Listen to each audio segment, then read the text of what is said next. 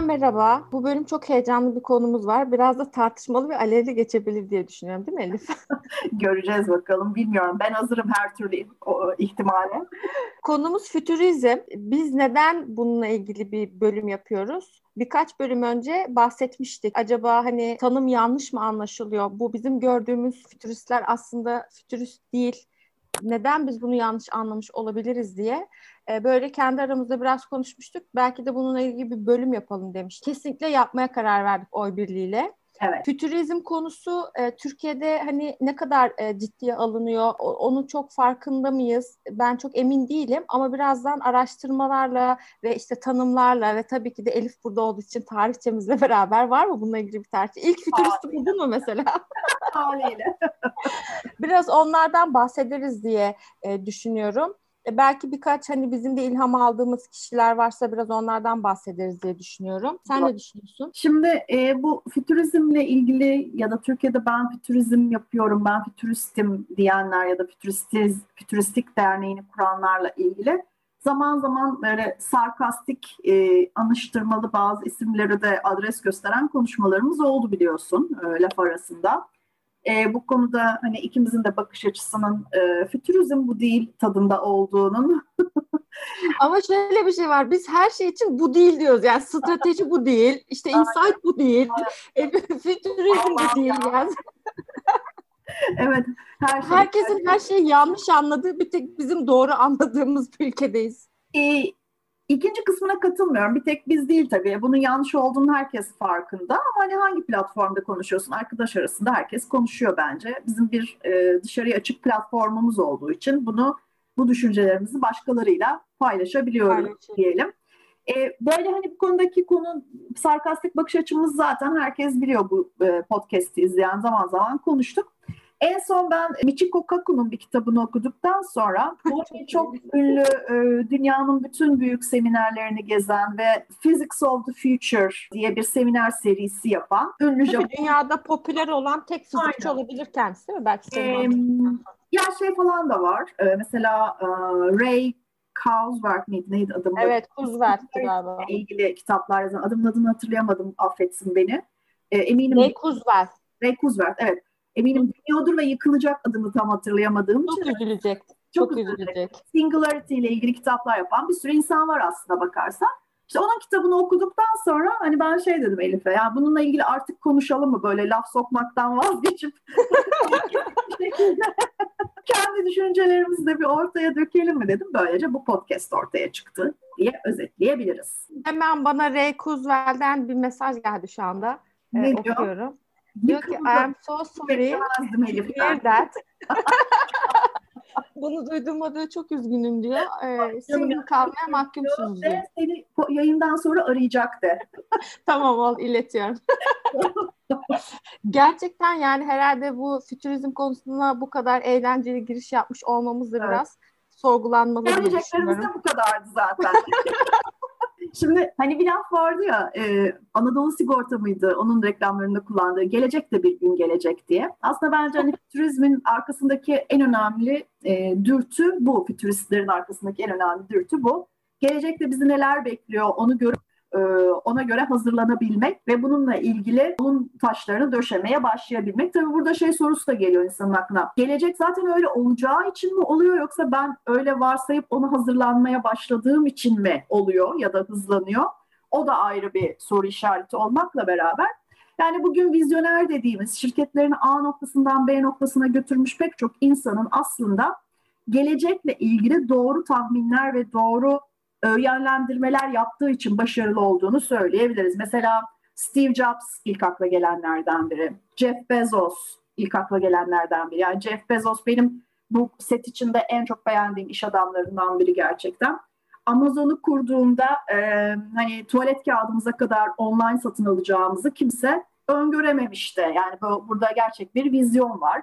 İşte şimdiki yeni e, genç, çılgın gençlerden, genç çok değil ama çılgın, e, Elon Musk bunlardan biri.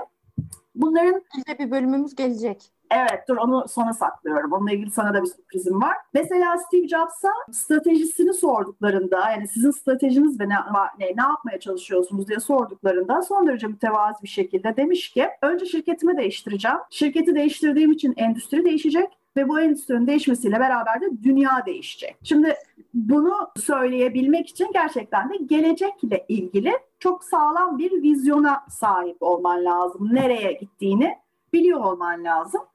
E, hepimiz biliyoruz ki bu boyuttaki şirketler işte Microsoft olsun, Apple olsun ya da işte SpaceX olsun bu boyuttaki şirketlerin hepsi bir futurist stratejist barındırıyor mesela bünyesinde. Bu futurist stratejist şey de olabilir yani kadrolu bir kadrolu bir eleman ya da bir ekip de olabilir. Research and Development gibi şirketin normal süreçlerinin bir parçası da olabilir. Zaman zaman dışarıdan gelip bu süreçlere katkıda bulunan isimler de olabilir. Bunların hepsi birden olabilir gibi. Yani bir anda e, gelecekle ilgili merakların, endişelerin vesairenin e, yükseldiği günümüz gibi günlerde özellikle çok öne çıkan bir şey. Şimdi futurist kim diye bir, bence buradan bir tanımdan başlamak lazım. Hani hep diyoruz ya biz burada bir şeyin anlamı aslında onunla ilgili ve bu anlamın kökleri aslında onunla ilgili pek çok şey açıklıyor. Yani uzmanlığı ve ilgi alanı gelecek bilimi bu insanların. Gelecekte ne olacağını anlamaya ve tanımlamaya çalışıyorlar ve bunlarla ilgili de tahminlerde bulunmaya çalışıyorlar. Ama bu aslında asla bir tahmin, olasılık ya da forecast dediğimiz bu işin daha e, ne denir algoritma ile açıklanabilir kesmi değil. Yani çok daha farklı olasılıkları ve farklı interdisipliner bir şekilde yani sistematik olarak bunu keşfetmeye çalışmak diye özetleyebiliriz. Futurist deyimi en yaygın olarak işte yazarlar, danışmanlar, düşünürler, organizasyon liderleri biraz önce ismini söylediğimiz ve interdisipliner çalışabilen insanlarla ilgili kullanılıyorlar. Yani mesela e, futurist dediğimizde yazar dedik, Jules Verne gibi, Edward Bellamy gibi ya da e, H.G. Wells gibi insanlar hemen insanın aklına geliyor. Yani Jules Verne'in deniz altında giden taşıtların olacağı, işte Ay'a gidileceğini yani 1700'lü yıllarda tahmin ettiğini ya da H.G. Wells'ın pek çok tahmininin bugün gerçekten hayata geçmiş olduğunu düşündüğümüz zaman hani bu bir tesadüf olamaz. Yani bu adamların demek ki düşünce ve etrafından bilgi toplayıp bunları süzüp özetleme şeklinde bir farklılık varmış. Ama fütürizm kavramı ve kelimesi yani bu işe bu adın verilmesi bir Alman profesör Flechtheim herhalde diye düşünüyorum. Osip oldukça yakın bir Almanca telaffuz oldu. Evet. Tebrikler. Osip K. Flechtheim tarafından icat edilmiş. Bu işe 1940'larda bu Alman profesör bu adı vermiş. O zamana kadar işte herhalde vizyoner, atıyor falan gibi şeylerden bahsediyor. Şaka yapıyorsun.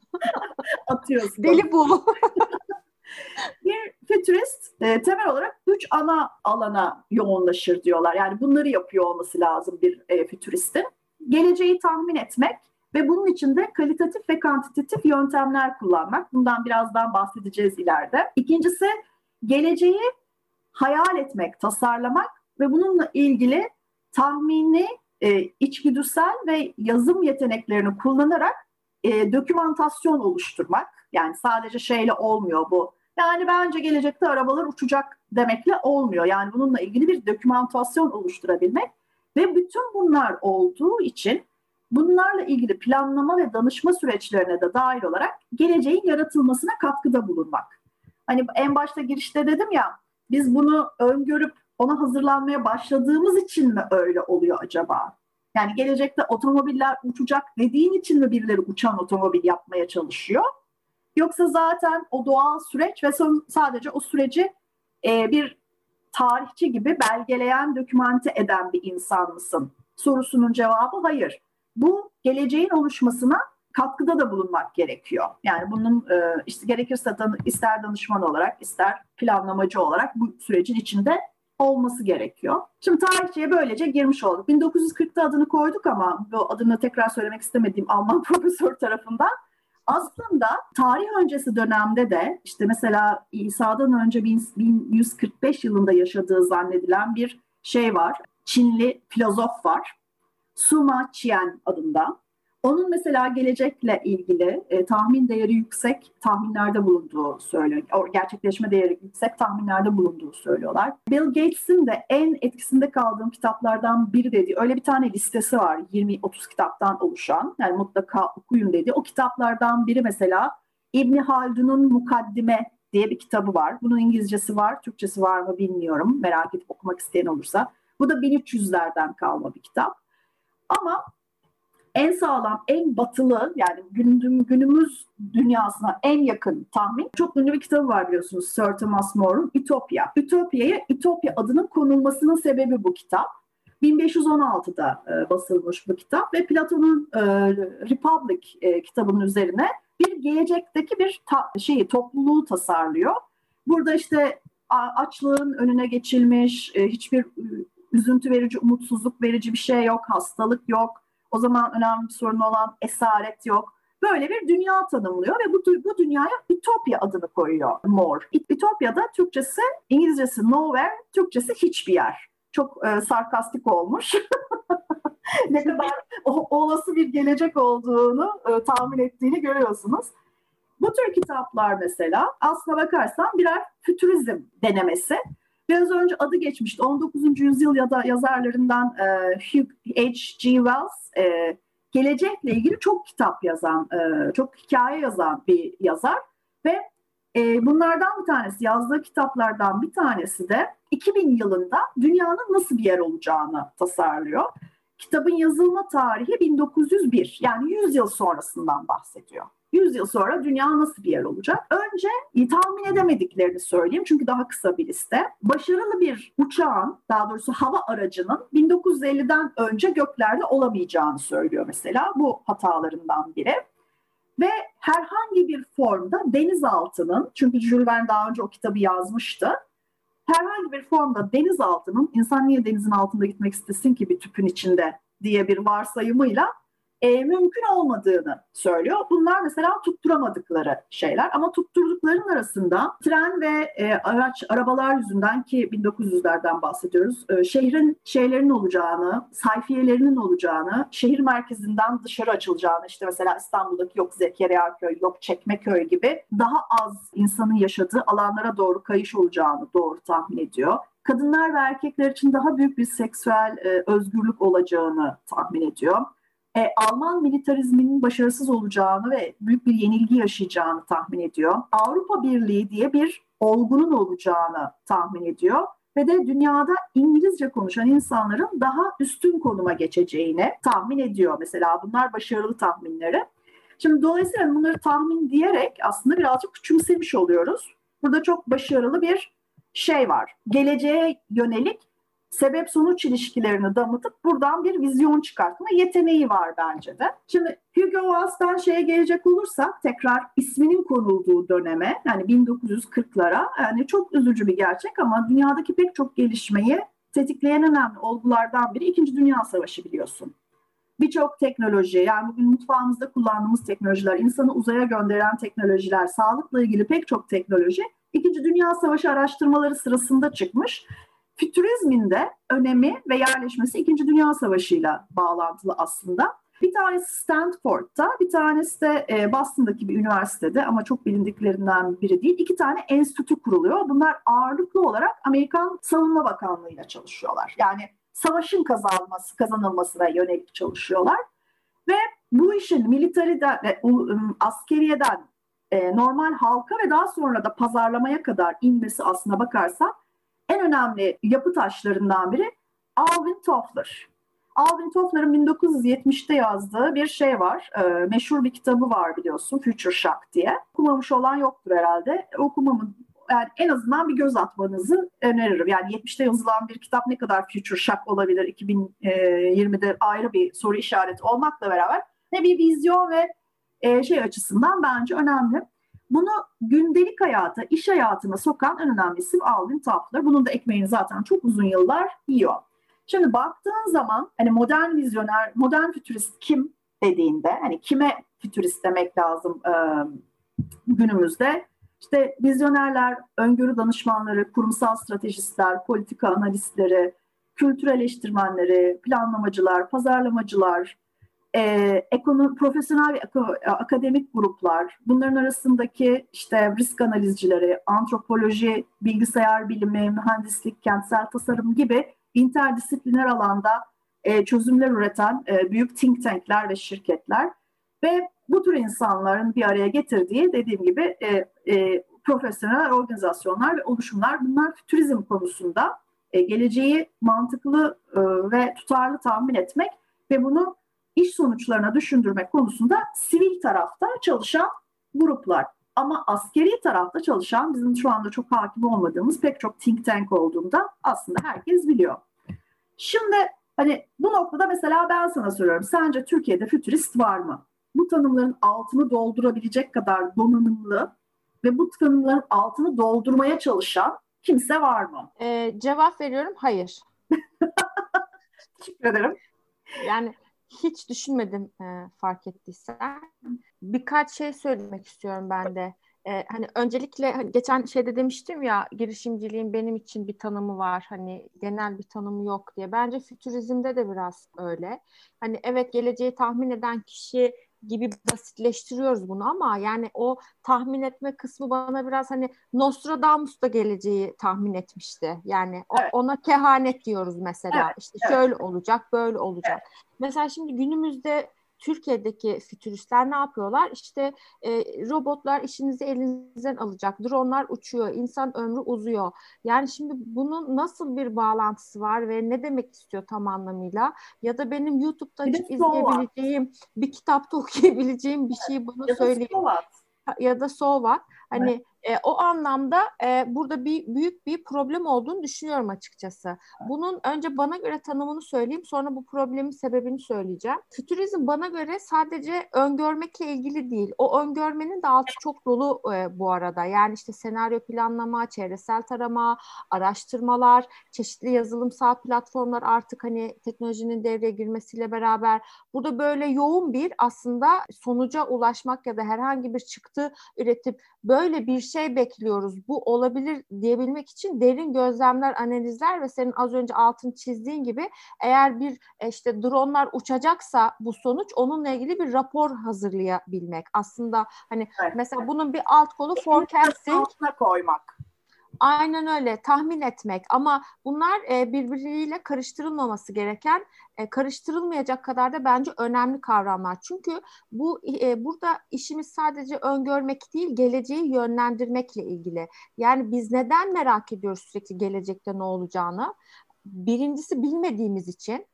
İkincisi hayal ettiğimiz şeyleri hayata geçirdikçe o geleceği şekillendirdiğimiz için. Yani şimdi adam bu dokunmatik telefonu yapmasaydı böyle bir akıllı telefon devrimi e, olmayacaktı. Oradan işte Facebook, Instagram bu kadar yükselemeyecekti. Sonra o olamayacaktı, bu olamayacaktı veya işte belki 70'li yıllarda e, ünlü yönetmen e, uzay filmleri yapmasaydı işte böyle olmayacaktı falan gibi. Evet. Yani bir şey... bir şey bir şey eklemek istiyorum. Ee, daha önceki podcastlerimizden birinde de anlatmıştım bunu. Steve Jobs'a soruyorlar e, bu işte dokunmatik telefon, bu akıllı telefon fikri aklınıza nereden geldi diye. Adam diyor ki benim fikrim aslında akıllı telefon değildi. Ben app dünyasını, her şeyi bir app'in altında yapabileceğim bir dünyayı tasarladım. Sonra bunu hayata geçirecek bir alt şey olmadığı için, donanım olmadığı için donanımı da yapmak zorunda kaldım. İşte bence hani vizyon bu. Adam telefon tasarlamamış ki o telefondaki dünyayı tasarlamış. Telefon sadece bir enabler, bir hayata geçirici. Zaten e, konu tam olarak da aslında bu. Birçok şeyin özeti bu. Yani sen bir e, yere varmak istiyorsun, ortaya bir şey çıkartmak evet. istiyorsun. Önce o sorunu tespit ediyorsun ve ne yaratmak istediğini tespit ediyorsun. Sonra oraya nasıl gidebileceğini, hangi araçlara ihtiyacın olduğunu, bunu nasıl ve kimlerle ne şekilde hayata geçirebileceğini çözüyorsun. O esnada da ortaya bir şeyler mutlaka zaten çıkıyor. Ama hani işte ben şunu öngörüyorum, ben şimdi bunu öngörüyorum. Zaman zaman bunu ben de kullanıyorum bu işte şunu öngörüyorum veya bu şekilde düşünüyorum, evet, evet. böyle olacağını tahmin ediyorum diye ama benim mesela bunu bu cümleyi kurabilmek için haklı sebeplerim var. Trendleri takip ediyorum. Çözüm değil. Yani tabii, tabii ki de değil. 6 ay ve 1 yıl için herkes, her profesyonel bir şey öngörebilir ve öngörmelidir de. E, bu arada zaten hani bizim de şirkette de iş kollarımızdan birisi de forecasting yani bu tahminlerde bulunmak ve iş dünyasının, pazarlamanın, markaların e, hangi trendleri görmesi, anlaması, yakalaması gerekiyor veya ne gibi davranışlar gelişiyor, ne gibi işte yenilikler yükseliyor. Aslında bazı şeyleri önüne koymadan önce çok iyi Tabii. gözlem yapabilmekle de ilgili bu. Yani onun, onun adı analist ve forecaster. Şimdi diğer e, şeye gelelim. Bence neden böyle bir problem var? E, tabii ki de yani ülkenin e, genelinde bu e, akış itibariyle düşündüğümüzde bütün oluşturduğumuz sistemlerin aslında yanlış oluşmasıyla ilgili bir şey. Buna eğitim sistemini ve işte oluşan bizim iş dünyasındaki profesyonellerin seviyelerinden bahsediyorum. Öyle bir dönem oldu ki böyle insanlara ihtiyaç oldu. Yani hani geleceği tahmin edecek. Çünkü artık hani çokça sunumda da gördüğümüz ve artık görmekten yorulduğumuz şeylerden biri de VUCA ya. Dünya işte artık çok belirsiz, çok karışık, çok karmaşık falan gibi. Yani aslında hani nedir şu anda belirsiz olan diye sorsan herkes eminim bir 10 saniye donar kalır yani onu açıklayabilmek için. Dolayısıyla da bizi bir şekilde anlatabilecek insanlara ihtiyacımız oldu. Bilmediğimiz konular olduğu için bunlar. Bilinmeyen konularda ortaya çıkan kişiler zaten ilk fırsatçılardır her zaman benim e, görüşüme göre. Çünkü zaten bilinmiyor anladın mı? Ben onun bilgisini neye göre sorgulayacağım?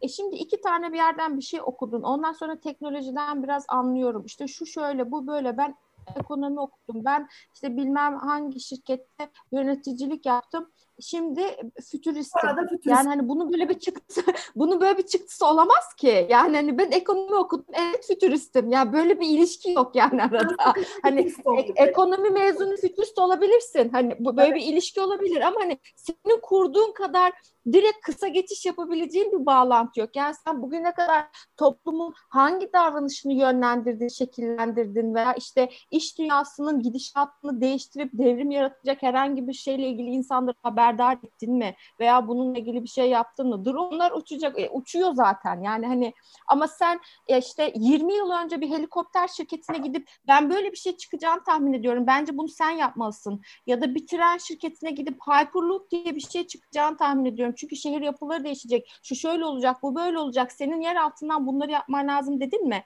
Bankaya gidip sen e, bu hantal sistemlerle uğraşma. İşte e, bu dijital kartları çıkar dedin mi demedin. Banka bunu yapmadı. Apple yaptı. Payment sistemini çıkarttı. İşlem başına yüzde 0.1 ya da yüzde 0.10 gibi bir şey alıyor. Bu baktığında çok komik bir rakam ama yılda 3 milyar ya da işte 2 milyar 4 milyar adet işlem olduğunu düşündüğünde orada çok ciddi bir para var. O zaman neden o parayı bir banka kazanmadı da Apple kazandı? Yani sen sen. Ya bir de şey düşündüğümüzde mesela yap, yapay zekayı düşündüğümüzde hani singularity diye bir teori ortaya koymuş Ray Kurzweil ben fütüristim dediği bir alanda sen ben fütüristim dememelisin. Çünkü yaptığın tek şey adamın kitabını okuyup hatta belki kitabını da Onu aktarmak. Ha, ee, okumayıp evet. Bir filmini seyretmek yani bir belge belgeselini seyretmek. Bir de şöyle bir gerçek var yani şimdi Türkiye özelinde konuşuyorum. Üniversitesinde bilim olmayan bir ülkede nasıl fütürist olabilir ki? Bilim yapılmıyor bu ülkede hiçbir alanda. E, bununla ilgili çok yakın bir gelecekte Twitter'da bir tweet gördüm ama gerçekten kaynağını hatırlamıyorum. Bu sözler bana ait değil sadece bunu söyleyebilirim. Bazı fütüristlerimizin aksine. Yemin ediyorum Mashable ve TechCrunch'tan indirilip Twitter ve LinkedIn'de paylaşılan videolara telif atılabilse ülkede fütürist oranı %90 azalır. Çok doğru. Yani gerçekten çok doğru. Hatta bence Türkçe LinkedIn içeriği de yüzde doksan azalır. Bu arada LinkedIn'e de story gelmiş. Çok sinirlerim bozuldu. Yani her yere bunları koymak zorundalar mı? Ee, bir sürü. Saçma sapan orada onları izleyeceğiz. Yani işte toplantıdayım, müşteri sunumundayım, işte çok çalışıyorum, ekibimiz de böyle. Yani tabii ki içerikler içerikler iş dünyasına uygun orada ama yani hani orada da gerek var mı? Çok emin değilim. Bu kadar az girmemin sebebi bayağı Facebook gibi bence o. Yani ben Facebook'a girmiyorum. Niye kendimi aynı içeriklere maruz tutayım LinkedIn denen bir yerde? Dolayısıyla hani bizim fütüristlikten anladığımız, pek çok insanın fütüristlikten anladığı ortamda konuşulanları dinleyip iyi bir özet çıkarabilmek. Bir şey söyleyeceğim şimdi. Ben bununla ilgili bir tweet atmıştım. Tweetimi arıyorum şimdi. Hani sen az önce dedin ya ben benim değil evet. birisinden gördüm diye. Gerçekten bu noktada biraz herhalde şey olmuşum, e, yükselmişim. Şimdi tweet'i bulmakla vakit kaybetmeyeyim ama şöyle bir şey söylemiştim. E, mesela okuduğu bir makaleyi size aktaran herhangi bir İngilizce tweet'i e, retweet yapıp bunu Türkçe açıklamasını size yazan aslında hani fütürist olmuyor. Yani o seninle bir şey paylaşıyor, bir bilgi paylaşıyor ya da sen anlayamıyorsun diye sana onu translate ediyor. O sen anlamayacaksın diye. Ama bu ve onları sana özetliyor. Ama bu bir e, fütüristlik aktivitesi değil. Yani fütürist şudur diye bir de tanımını yaptım. Yani hani bu, bu bu adamın işi gerçekten bir şeyleri öngörmeye çalışmak. Yani bununla ilgili çalışıyor. Hani işte ne bileyim bir yerde bir öğretim görevlisi olarak çalışıyor, bir şirkette bir şey olarak çalışıyor, ekstra hobi olarak işte bir geleceği tahmin ediyor gibi değil. Yani bu adamın ya da bu kadının işi bu mesela işte moda alanında Lady ve Edilcourt var mesela. Hani bu kadın bütün şeyin işte şu kumaşlar, şu desenler, şu şöyle, bu böyle. Ama mesela kadın kendine ben fütüristim demiyor. Diyor ki ben hani trend forecaster'ım diyor. Hani bunu öngörüyorum diyor. Evet. Şunun gelişeceğini görüyorum diyor.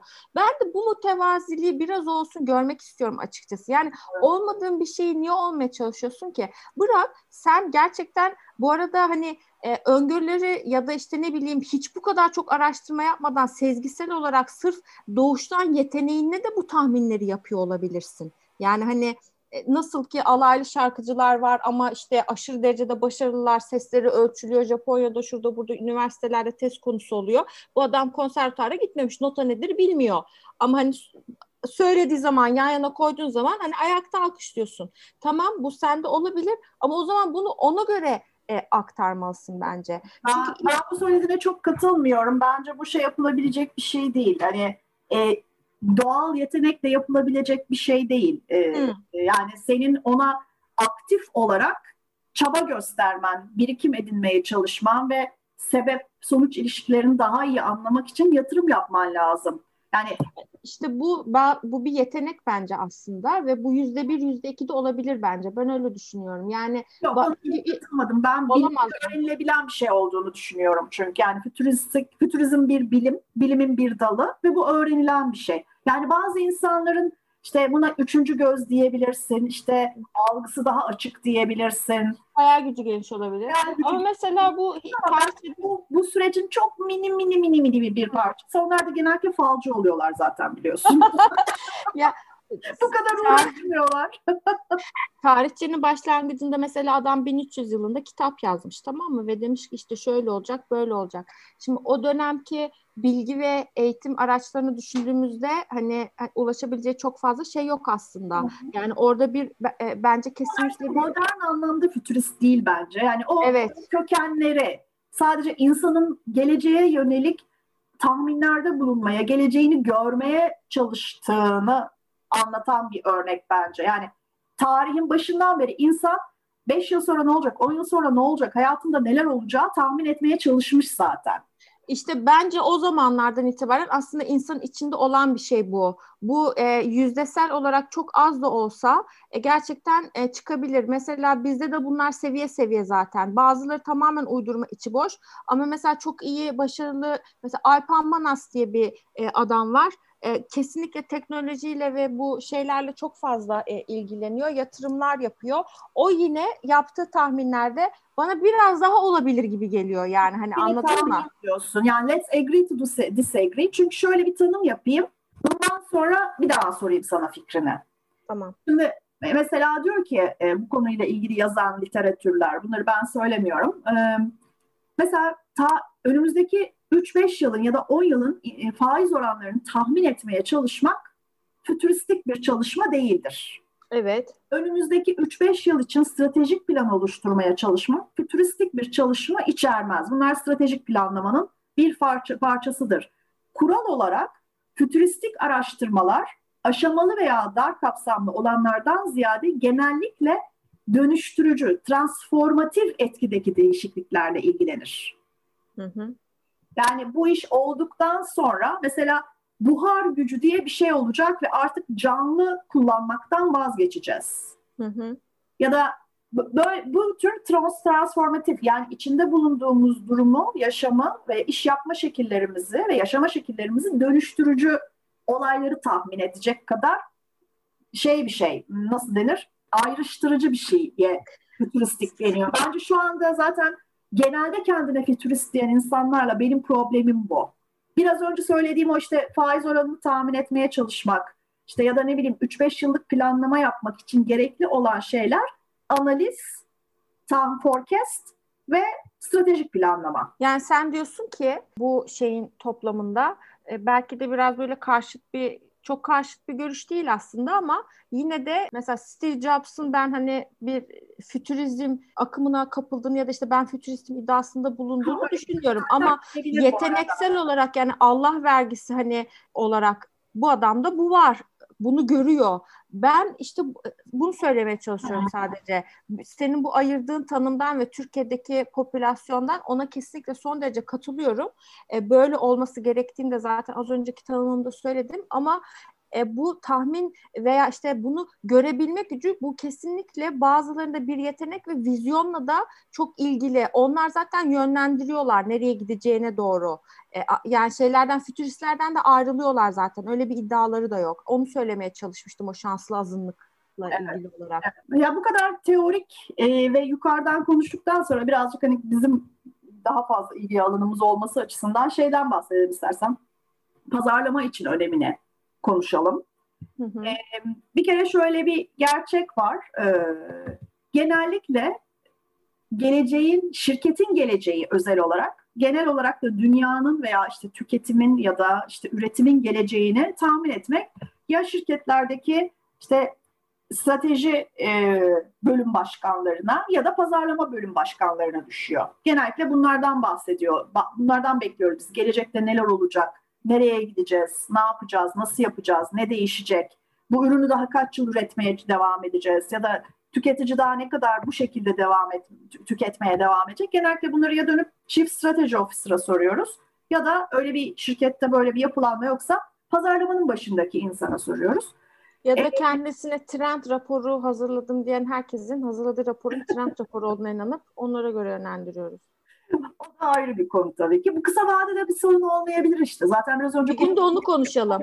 Evet, kısa vadede trend raporlarını alıp okumak ve bununla ilgili bir yıllık, iki yıllık planlar yapmak şey olmayabilir. Ama bu çok büyük bir dar görüşlülük. Ve hep Ama bir de o gerçekten trend raporuysa bu arada. Yani Aa, tabii tabii. Onlar da mesela toplama ya her yerden. Tabii tabii. Toplama haber dizgisi aslında. Ya bence buradaki en önemli fark bunlar reaktif davranışlar, proaktif davranışlar değil. Zaten bir şey olup bitmiş, Hı-hı. bir onu iyi ya da kötü bir rapor haline getirmiş. Sen onu okuyup özümseyip bir stratejiye çevirmişsin. Yani bunun bu hiçbir yerinde fütürizm yok. Bir e, şey var, Arizona Üniversitesi'nin bir profesörü var, profesörü var. Brain, Brian David Johnson diye. Bu e, özellikle çok büyük tek şirketlerine şey yapan biri, danışmanlık yapan biri, bir fütürist öyle tanımlıyor kendisini. Şöyle anlatıyor ne iş yaptığını. Ben bu şirketler için ve bu şirketlerin başındaki insanlar için şunu yapıyorum. Şu andaki en önemli şeyden sonra gelecek büyük şeyin sonrasında gelecek büyük şeyi tahmin etmeye çalışıyorum. Çünkü yeterince piyasayı izleyen ve yeterince iyi profesyonellerle çalışan herkes bu büyük şeyden sonraki büyük şeyi aşağı yukarı biliyor. Benim görevim şirketlere hype'ın şu anda herkesin çok önemli olacağını düşündüğü şeyin ötesine taşımak. Şu anda mesela herkes hayatının bir noktasında aşırı derecede yapay zeka ile muhatap olacağını düşünüyor ya. Ben bundan sonraki adımı görmeye çalışıyorum diyor adam. Çünkü bir noktaya odaklanmak zorundasın gelecekten bahsettiğinde ve o odaklandığın noktayı çok iyi anlamaya çalışmalısın. Şunu kabul etmelisin. Okyanusu kaynatamazsın. Okyanusun içinden bir tencere su alıp onu kaynatmak zorundasın. Ben bu bakış açısını mesela çok sağlıklı ve çok sürdürülebilir buldum gerçekten. Ve e, bunun için genellikle hani bu şey de değil böyle oturuyor bu Brian dediğim e, tebrik ettiğim arkadaş oturuyor benim şu anda yaptığım gibi masasının başına. Uzun uzun düşünüyor Google search yapıyor işte TechCrunch'a bakıyor işte şeye bakıyor Mashable'a bakıyor Business Insider'a bakıyor. Oradan özetler çıkarıyor gibi bir şey değil. Yani bunlarla ilgili kullanılan yöntemler var Bunlardan en, en yaygın kullanılan yöntem e, Delphi metodu diye bir metot. Delphi metodunda şöyle bir şey yapıyorsun. E, iş alanın yani okyanusun ancak bir tencere su alıp kaynatabilirsin dedik ya biraz önce. O bir tencere su diyelim ki otomobillerin geleceği olsun. Otomobillerin geleceğini anlamaya çalışıyorsun. Nereye doğru? Katı yakıtın işte sonunun geldiği belli. İşte elektrikli araçlarla ilgili bir takım sorunlar var. Yani elektrikli bir sonraki aşamanın elektrikli araç olduğunu biliyoruz da hani dedik ya o hype'ın arkasındaki ne? Onu anlamaya çalışıyoruz şu anda. Genellikle bir grup uzman oluşturuyorsun. Bir böyle e, şey seti oluşturuyorsun. Uzman seti oluşturuyorsun. İşte bunun içinde otomobilciler de var, tasarımcılar da var, bilim adamları da var. İşte mek- mechanical şey e, makine mühendisleri de var, e, termo mühendisleri de var. Bir sürü insan var, insan topluluğu var bunun içinde nasıl tanımladıysa. Bu uzmanlardan oluşan paneline grup bir takım sorularla ilgili e, fikirlerini soruyorsun. Bunlardan bu şeyleri topluyorsun, anketleri topluyorsun. Ondan sonra bunları grupluyorsun. En çok katılanları en az katılanları ayırıyorsun. Bu sonuçları tekrar paylaşıyorsun aynı panelle. Ve bunu gerçekten de boil down yapana kadar, tek bir noktaya indirene kadar adım adım, adım adım, adım adım yapıyorsun. En sonunda öyle bir noktaya geliyor ki bir tane genel ama çok açıdan incelenmiş, bunlar tabii şey değil, e, multiple choice anketler değil tahmin edebileceğin gibi çoktan seçmeli değiller. Çok detaylı analizler var altında. Elinde birçok uzman tarafından defalarca gözden geçirilmiş ve tek bir noktaya indirgenmiş, her açıdan düşünülüp raporlanılmış bir şey kalıyor, rapor kalıyor. Mesela bu Delphi metodu kullanılan metotlardan biri. Bunun gibi birkaç tane metot var. Aslında ama tek mesela Michiko Kaku'nun kitabında yaptığı da bu e, Future of Physics'e, e, e, Physics of Future'da da yaptığı şey işte 20 küsür taneydi yanlış hatırlamıyorsam uzmana gelecekle ilgili fikirlerini soruyor. İşte bu şekilde azaltı azaltı azaltı azaltı azaltı azaltı genel olarak bir gelecek resmi çıkartıyor ve bunu bizimle paylaşıyor. Kullanılan yani sanılanın aksine o kişinin şahsi değil. düşünceleri veya şahsi gözlemlerini değil aslında onun belirli bilgi birikim, belirli yetenekleri ve belirli, yani mesela işte atıyorum o kişi şunu tayin edebilir bana göre. Yani bizim şu otomobil konusunda bir eğilmemiz gerekiyor. Burada bir şeyler olacak diye. Ondan sonra bu şeyi oluşuyor. O, o, tabii oraya yönelmek de çok önemli. Evet, bak şimdi otomobille ilgili bir şey olacağı kesin. Mesela dizel bitti. Yani katı yakıt, yani fosil yakıtının şeyi geliyor, sonu geliyor. Şimdi otomobille ilgili bir şey olacağı belli. Yakın gelecekte ne var? Elektrikli araçlar var. Ondan sonra ne olacak? Bu soruya cevap arıyorsa bunu istişareye yatarak, işte dalaylamaya danışarak ya da işte bilmem neye cinci hocaya giderek bulamazsın sonuç itibariyle. Bununla ilgili gerçekten bilimsel bir çalışma yapmak zorundasın. Ama bu çalışmayı da sen ben yapamayız. İşte fütürist bunu yapacak ve bu sonuçları e, detaylı bir şekilde günlük hayatta kullanıma sokabilecek insanlara deniyor. Mesela yani bizim ajans hayatında fokus grubu toplayıp sonra stratejik planlamacının oradan bir insight elde etmesi gibi bir süreç değil bu. Teyze nasıl bir e, premium banking ürünü isterdin acaba diye soruyorlar. Ayşe teyze bu arada şey Dulay'da alıyor. Mesela bununla ilgili araştırma yaparken bir ilginç bir şeye rastladım. Pazarlamanın geleceği Dana Rosmariner diye bir e, şey yazmış. E, uzman e, fütürist arkadaşımız yazmış. Ben kendisinin adını ilk kez gördüm. 2013 yılında yazılmış bir makale bu. Bir fütüristin gözünden 2020'nin pazarlaması nasıl olacakmış. Şu anda 2020'nin çok enteresan bir yıl olduğu gerçeğini de göz ardı edersek bile geleceğe diğeri de ilginç geldi bana. Mesela diyor ki 2020'de bahsettiğimiz bu interaktif pazarlama çalışmalarının neredeyse tamamı yok olacak. Bir kere baştan gitti. Hı hı. Hala televizyonlarımız, hala televizyon reklamlarımız, radyo reklamlarımız hepsi interaktif interaktif hayatımıza devam ediyor. Hatta interaktif marketingin önüne geçeceğini düşündüğümüz dijital reklamlarımız bile interaktif. O yüzden gerisini okumuyorum. Pazarlama departmanı denen şey ortadan kalkacak diyor. Bundan şirket, ortadan kalkacak değil aslına bakarsan ben de burada söylenmesi gereken şey. Geri söylenmek istenen şey her şeyi yutacak. satın alma sebepleri ürünün satın almanın ve pazarlamanın içinde bulunduğu tek bir yapı haline gelecek diyor. Lokasyon bazlı işler çok büyük bir önem taşıyacak diyor. Bence gerçeğe çok yaklaştığı şey bu. Hani dünyanın global bir köy olduğu noktasından biraz uzaklaşmış. Biraz daha gerçeğe ayaklarımızı yere yaklaştırmış gibi görünüyoruz. Bir de şirketler istedikleri her türlü datayı toplayabilecekler. Bu datayı kullanmak hale önemli hale gelecek diyor. Ben de burada da %50 veriyorum kendisine. E, datayı kullanmak çok önemli bir hale geldi. Çünkü yani altından kalkamayacağımız kadar çok veri var artık elimizde. Ama her türlü datayı toplayabildiğimiz doğru değil. Dolayısıyla hani çok başarılı bir tahmin olduğunu söyleyemeyeceğim ben. Sen ne düşünüyorsun? Katılıyorum ama şey zaten hani 2013 2020 hani arada çok hani data ile ilgili bir şey tahmin etmesi mesela çok şey değil. Ee, ne derler? Hani çok sürpriz bir şey değil. Evet, Acaba o da buradaki üst bir tahmin değil bu evet. Buradaki bizimkiler gibi bir fütürist mi merak ettim. Yani e, iş dünyası için bence bu konu e, çok önemli. Neden? Çünkü yeniliği drive ediyor ya yani e, business'ında e, senin inovasyon yapmana aslında sebep oluyor. Çünkü bir takım şeyler e, görüyorsun, anlatılıyor sana işte şöyle olacak, bu olacak vesaire diye. Bir kere bence e, fütürizmin daha çok yaygınlaşması ve işte mesela e, bu zihniyeti elde etmek isteyen bir e, CEO olabilir, bir CMO olabilir, bir üst düzey yönetici. E, yani herkese olabilecek bir yeteneğe dönüşebilir bu ya da en azından öğrenilebilecek, paylaşılabilecek bir noktaya gelebilir.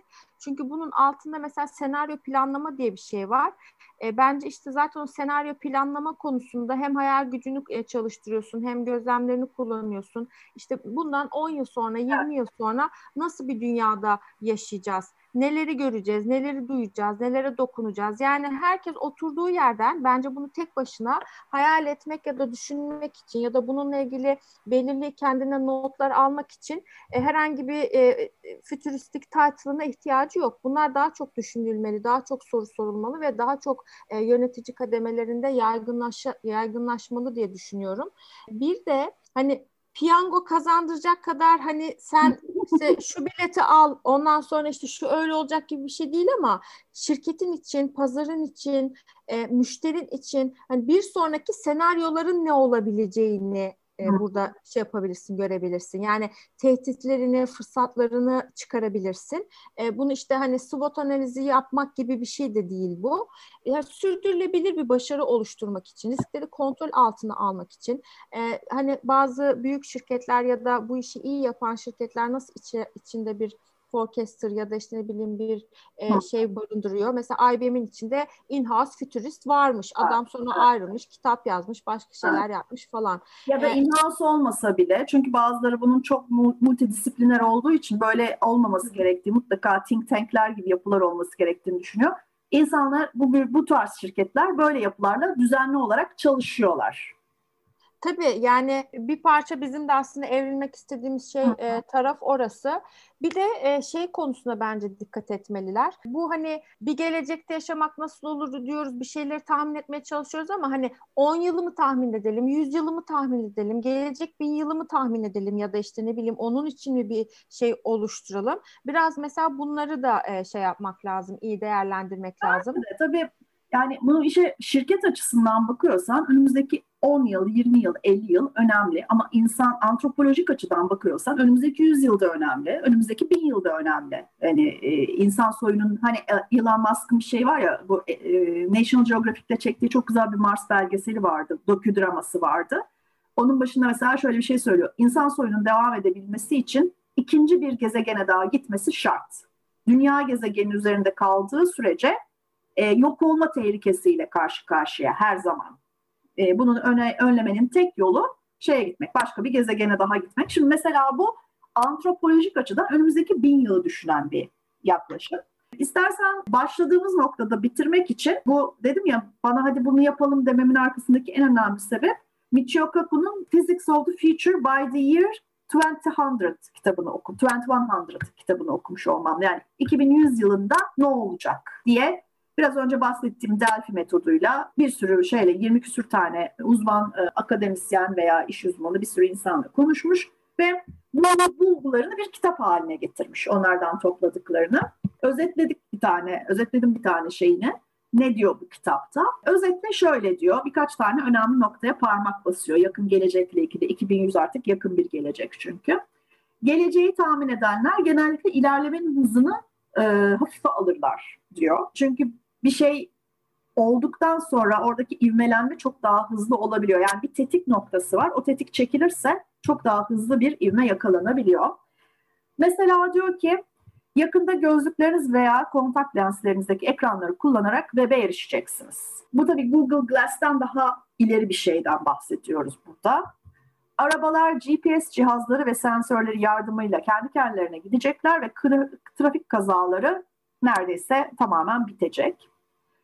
Yapay zekanın bilim kurguda gösterilen şeytani güç olma ihtimali çok düşük. Çünkü insan beyni yeniden yaratılması için çok karmaşık bir ve tamamen de çözemediğimiz bir makina. Dolayısıyla tam olarak anlamadığımız için replika edebilmemiz çok zor. Yüzyılın ortasında el sensörleri gibi basit aletler kanserlerin tümörleri ortaya çıkmadan çok daha önce teşhis edecekler ve genetik bozulma, hücresel bozulmayı, genetik ve hücresel bozulmayı durduran genler, proteinler, kimyasallar üzerine yapılan araştırmalarla yaşlanma süreci yavaşlatılacak hatta belki tersine çevrilecek. Nanoteknoloji kanseri öldüren akıllı bombalar ve şekil değiştiren ürünler yaratacak. Küresel ısınma çok büyük bir tehdit olmaya devam edecek ve 2100 yılı içinde ne yazık ki alternatif enerjiler konusunda çok verimli adımlar atılamayacak diye tahmin ediyor. Ve de 100 yılın sonunda biraz önce dedik ya şimdi mesela fosil yakıtları bitiyor. Ondan sonraki hype elektrikli araba ondan sonra da var. Mesela Kaku için diyor ki manyetik leviation, manyetik kaldırma yani mıknatıslarla giden araçlar ve trenler olacak.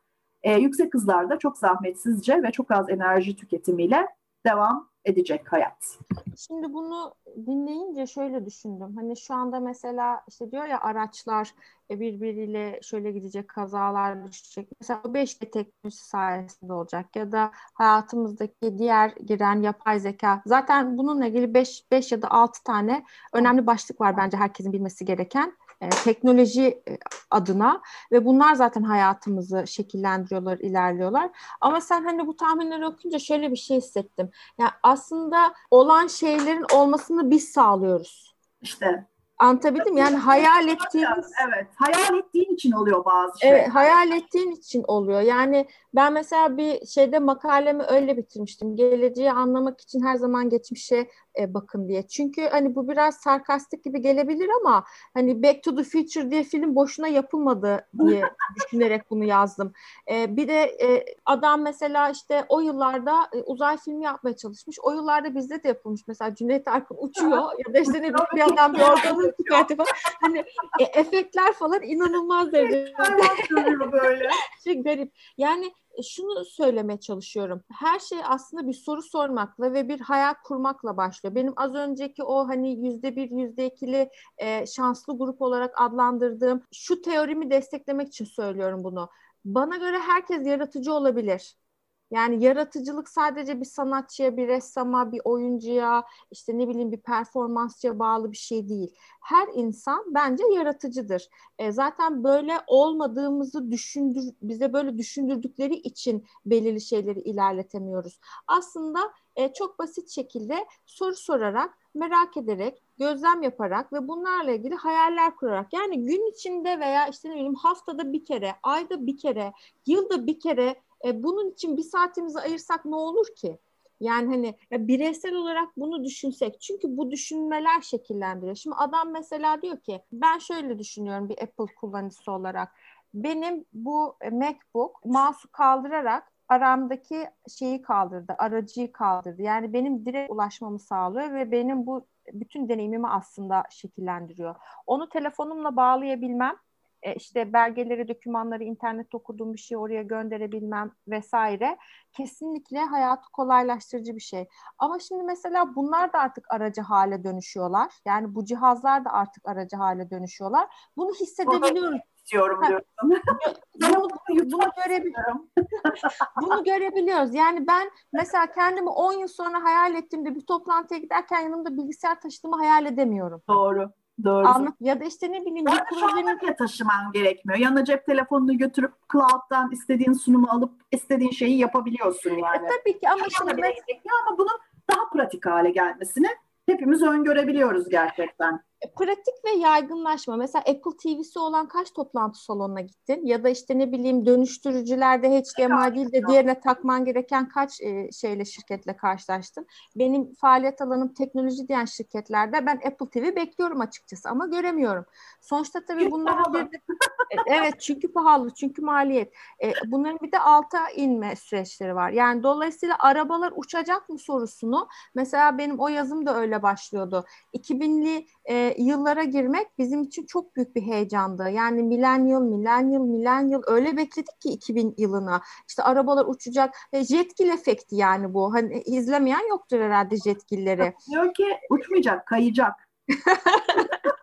Ondan sonra e sonra ne oldu? 2000 yılına girdik. Milenyum başladı ve hani arabalar 2020 yılındayız hala uçmuyor. Yani mesela benim hani hayal kırıklıklarımdan biriydi falan diye anlatmıştım e, o yazıda da. Sonuçta da şeyi görüyorsun. Yani bazı şeyler tabii ki de belirli sansasyonlar yaratmak için, belirli pazarlar yaratmak için, belirli konulara daha farklı bir işte e, ne denir hava katmak için yapılıyor. Sonuçta sen sana bir e, öneri ya da teori sunulduğunda iş dünyasının içindeysen de özellikle karar verici de bir yetkiye sahipsen bunu da analiz edebiliyor olman lazım yetenek olarak. Yani sana söylenen her şeyi ezitiz olarak algılayıp ya evet şimdi böyle olacakmış biz de buna göre hareket edelim diye değil. İşte sorduktan ve hayal ettikten sonra da bence üçüncü olması gereken şey o e, sorgulama mekanizmasına sahip sahip olmak. Bunlar çok basit yetenekler. Yani artık içinde bulunduğumuz yüzyılda gerçekten e, herkesin sahip olduğuna emin olduğum yetenekler ama e, kullanmadığımıza da çok emin olduğum yetenek. Evet. Dolayısıyla... Tarhana çorbası içmeye gidelim mi? Gidelim, gidelim. Ee, evet, fütürizmle ilgili söyleyeceklerimiz bu kadar. Yani fütürizm, demekle olmuyor özetle. E, bu da ayrı bir önemli disiplin ve bu konuda e, çaba harcanması ve makale okumak ve İngilizce bilmekten başka yetenekler gerekiyor.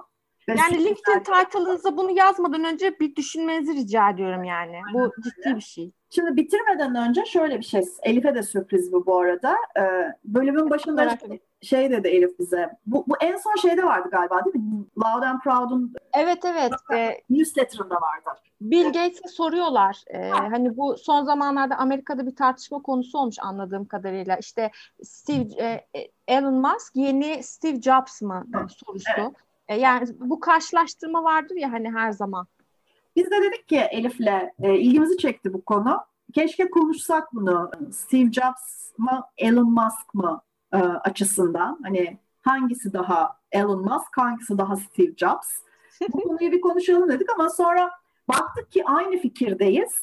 E, evet evet bence de öyle. Çok katılıyorum size tadında olmasın diye bizim e, karakterimize aykırı malum bu. O zaman dedik bunu bir münazara haline getirelim. Birimiz Elon Musk'ın özelliklerini ve üstünlüklerini savunsun. Birimiz de Steve Jobs'ın özelliklerini. Yani tam da debate mevsimi şu anda. Birimiz Joe Biden, birimiz Trump olabilir.